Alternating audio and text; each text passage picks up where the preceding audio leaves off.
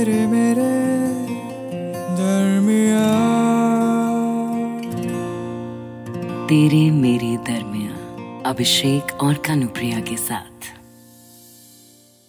मुझे ना बचपन से ही अपना ये नॉर्थ इंडिया वाला शादियों का सीज़न बहुत पसंद है। एकदम कड़ाके की ठंड के बीच आता है। और ऐसा लगता है जैसे एक अलग ही वार्मथ है उसमें। एक अपनापन है। और हमारी शादी के बाद जब पहला वेडिंग सीज़न आया तो मुझे बड़ी एक्साइटमेंट हुई। सज धज के आपके साथ जाऊँगी शादियों में। सब लोग hashtag cute couple hashtag made for each other वाले कॉम्प्लीमेंट्स देंगे। आंटी लोग, बेटे नेक्स्ट ईयर प्रमोशन चाहिए? ये कहकर छेड़ेंगी और मैं आपकी ओर देखकर शर्मा जाऊँगी। यही सब सोचकर मन में ना बुलबुले से उठ रहे थे। हमारी अरेंज मैरिज हुई थी। उससे पहले मेरा ना कोई बॉयफ्रेंड था और ना ही क्रश तो मुझे तो पता ही नहीं था कि प्यार रोमांस इसमें फील कैसा होता है। अब दिसंबर में जब हमारी शादी हुई थी तो खुश तो बहुत थी मैं। लेकिन जैसा कि सब कहते हैं कि अरेंज मैरिज में प्यार होते होते होता है। मैंने सोचा कि ठीक है, हो जाएगा प्यार, लेकिन मुझे पता कैसे चलेगा कि भाई हो गया है प्यार। लेकिन आप जिस तरह आज बड़े बड़े अच्छे से मेरी साड़ी आयरन कर रहे थे, फिर पिंकी बुआ जी ने जब थोड़ा आलतू फालतू बोला तो आपने जैसे मुझे गार्ड किया।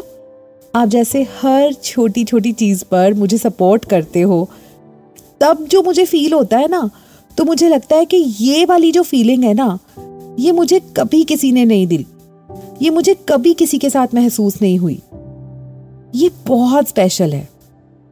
और पक्का यही प्यार है। तो मैंने भी सोच लिया, आज शाम को जब निक्की दीदी के संगीत का ढोल बजेगा ना, और सेलिब्रेशन होगी, और सब स्वागर बन्नों पर ठुमके लगाएँगे, तब मैं आपको आई लव यू बोल दूँगी।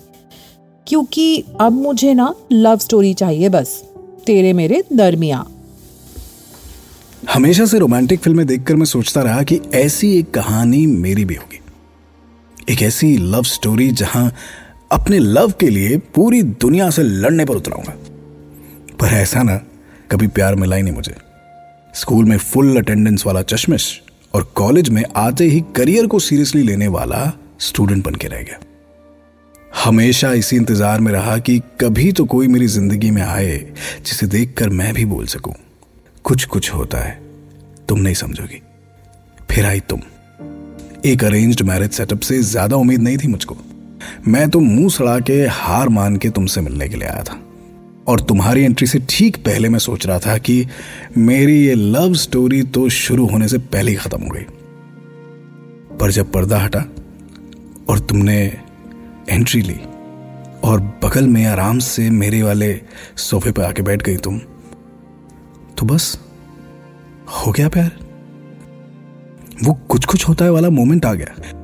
अब इसे लव एट फ़र्स्ट साइट कहूँ या कनेक्शन एट फ़र्स्ट साइट, समझ नहीं आया। सुनने में स्टूपिड लग सकता है, पर एक फीलिंग आती है ना। वो क्या कहते हैं उसे? इंस्टिंक्ट। ऐसा लगा जैसे जितने उलझे हुए पजल्स थे, तुम्हारे आने से सब सुलझ गए।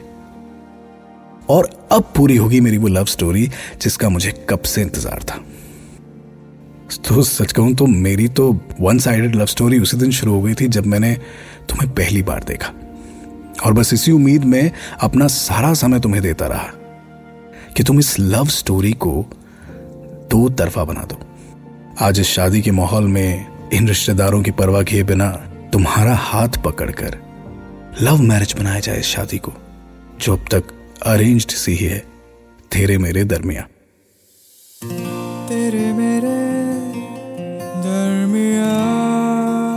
इस पॉडकास्ट के बारे में अपना फीडबैक देने के लिए हमें लिखें podcast at my radio city dot com पर। तेरे मेरे दरमिया अभिषेक और कानुप्रिया के साथ।